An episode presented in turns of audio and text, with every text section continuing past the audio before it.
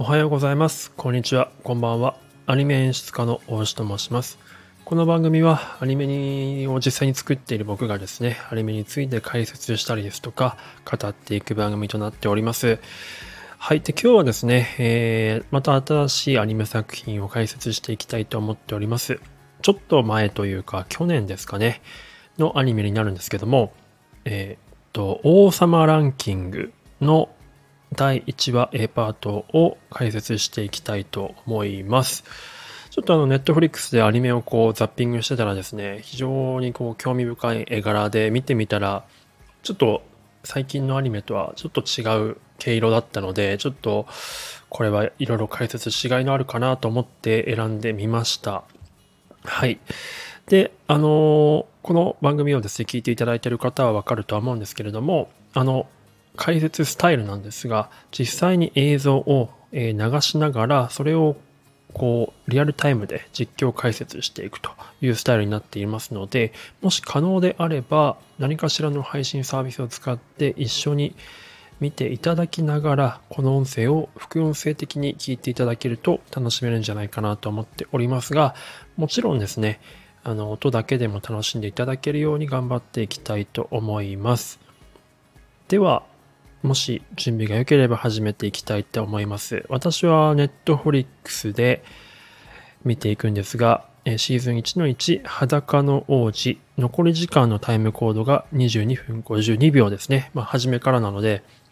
まあ、そんなにタイムコード気にしなくてもいいと思うんですが、えーやっていきたいと思います。では、ご準備よろしいでしょうか。では、参りたいと思います。いきます。3、2、1、スタート。はい。まあ、作品の、がどういうものかっていう、まあ、王様ランキングというそのちょっと変わったキャッチーなタイトルのことについて、まあ、説明するところから入るという、すごくオーソドックスな入り方ですね。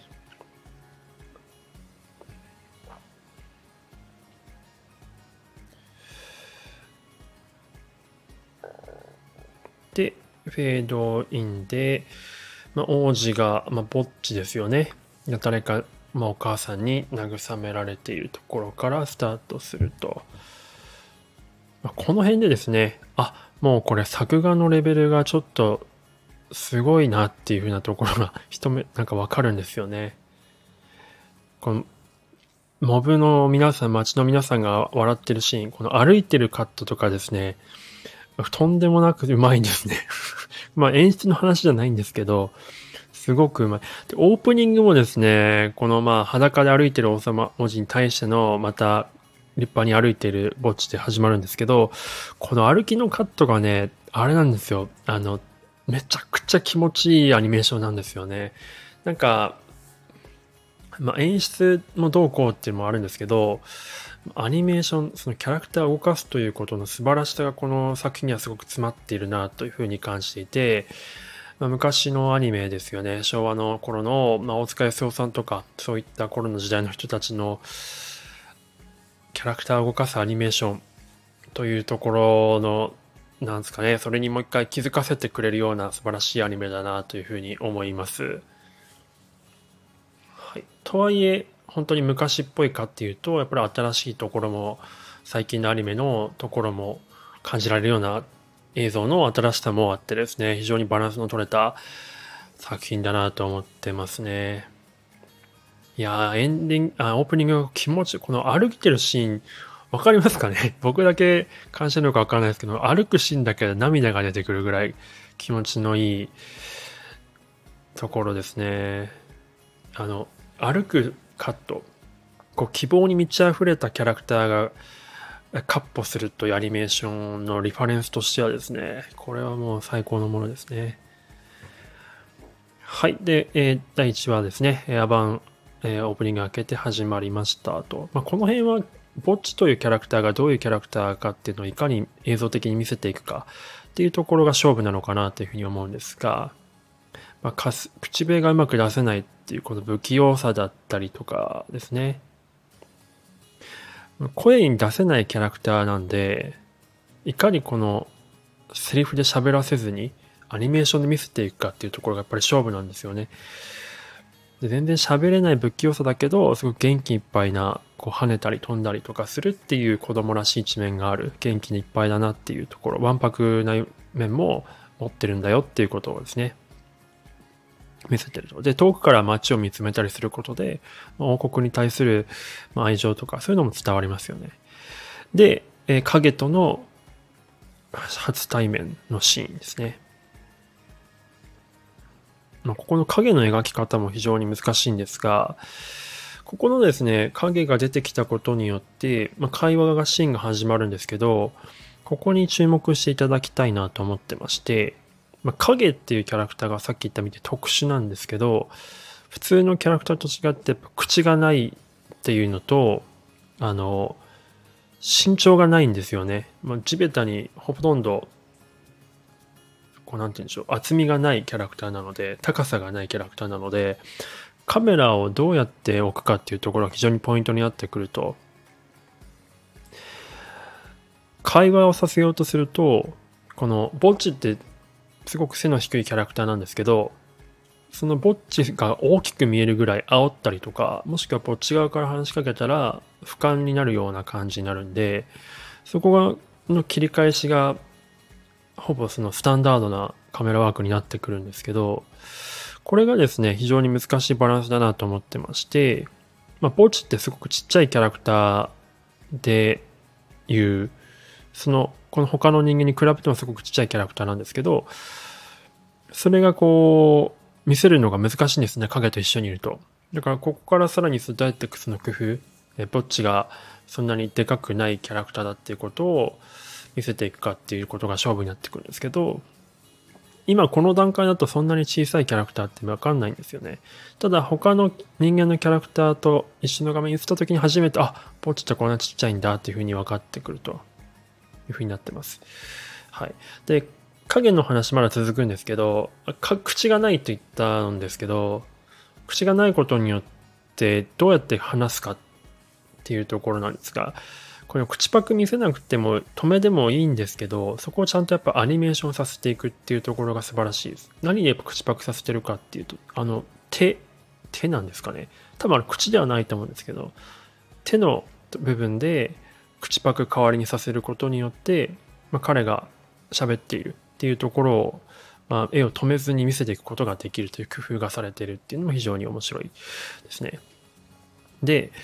さっき言ったみたいにカメラのアングルが決められてしまうっていう、そのすごく低いアングルと、墓地の片側からくらいの視点からなっちゃうというところ、そのアングルが決まっちゃうのが非常に厳しいなっていう話をしたと思うんですけど、ここで工夫がされてるんですね。今あの影とぼっちがまた時間経って会話してるんですけど影がですねそのブロックの上に移動することによって目線がぼっちと同じぐらいの高さになってるんですね。こうすることによって普通の人間のキャラと同じような感じであのそこまで煽らずにぼっちと影を会話させるカメラ枠にすることができると、まあ、カメラのバリエーションが増えるんですね。なので影がいかにこう、どこにいるかっていうところを工夫することによってカメラのバリエーションを増やすことができるという発明をしてるんですね。非常に勉強になるなと。で、ローアングルから撮る場合は、この口、あってか手に当たる部分をちょっと上に上げることによって、それをこう、それがの顔の役割をしていてですね、実際の顔が映ってなくても、なんかこう、高い、ある程度高い位置から会話することができるようにするっていう演出的な工夫が、えー、されてるんですね。いや非常にこれは効果的で、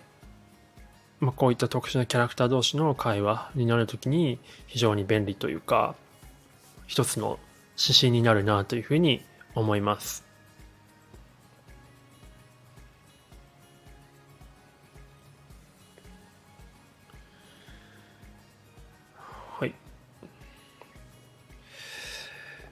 この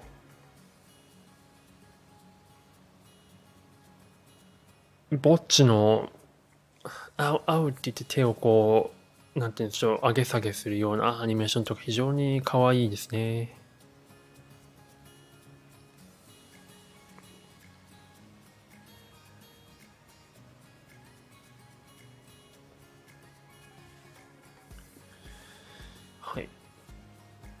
でもやっぱり影がやっぱ移動することによって場面が転換すると。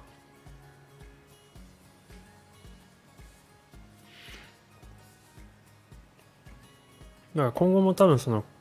墓地と影の会話っていうのはこういった影の影くんのキャラクターの移動によってですねいろいろと絵にバリエーションつけていくっていう風な感じになってくるんでしょうね。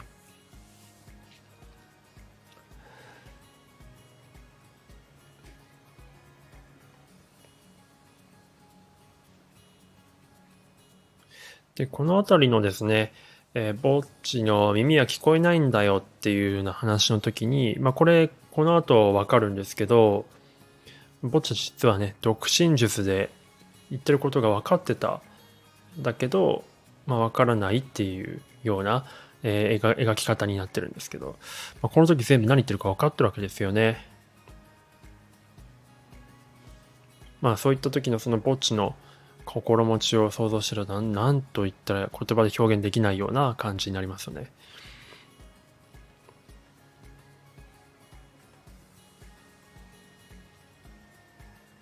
で、今、墓地が、えー、城に戻っていくと。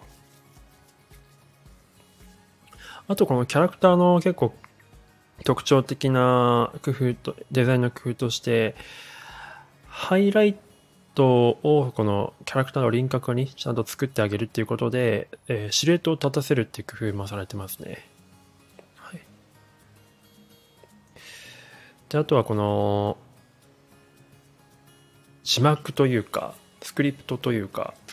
ですね。これのフォントとかも非常に興味深いというか、まあこれやっぱキャラ、あの、黄色になってて縁取りされてないので、ちょっと正直キャラクターの色とかにも相まってなかなか見にくいんですけど、読みにくいんですが、それよりもやっぱりこのフォントのそのデザイン性を重視してるっていう、この世界観壊さないように、フォントとあとその縁取りとかを、あの、すごくデリケートにデザインというか考えてやってるんじゃないなっていうところがわかるなというふうに思います。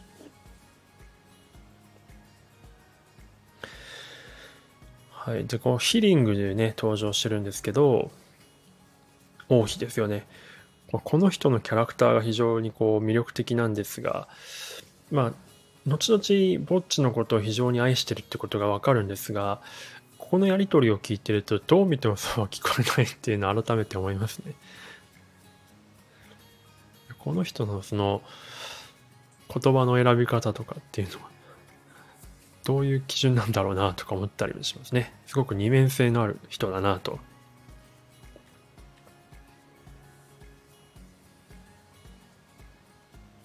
ね、ここの影の意見には結構この時点ではみんな、その賛成する感じだとは思うんですが、ね、後々分かってくると。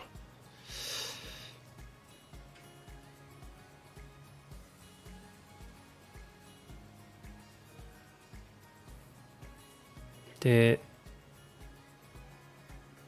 今、ぼっちが、まあ、着替えながら泣いているっていう、この涙の描き方もですね、非常に上手というか、綺麗、丁寧ですね。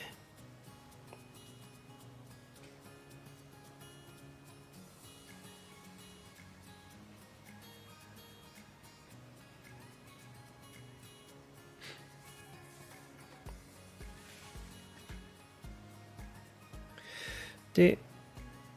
影がぼっちを追いかけていくんですけど、まあ、ここでですね、ベビンが出てきて、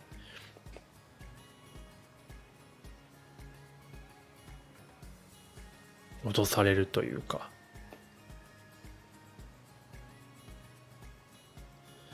一時このベビンがですね、振り向くとき、振り向くというか、影の方向を向くときのアニメーション、ちょっと瞬きを入れて、まあ、中目パチっていうんですけど、しながら向くところのアニメーションも非常にこの動きも丁寧でですね、いや、作画がいいなと思います。で、今、ぼっちが扉を開けて、ボス王のところに来るんですけど、まあ、ここもですね、俯瞰で撮ることによって非常にその、えっ、ー、と、まあ、ボス王の部屋、まあ、彼巨人なんてでかいんですけど、それに対してぼっちが余計にこうちっちゃく見えるっていうことで、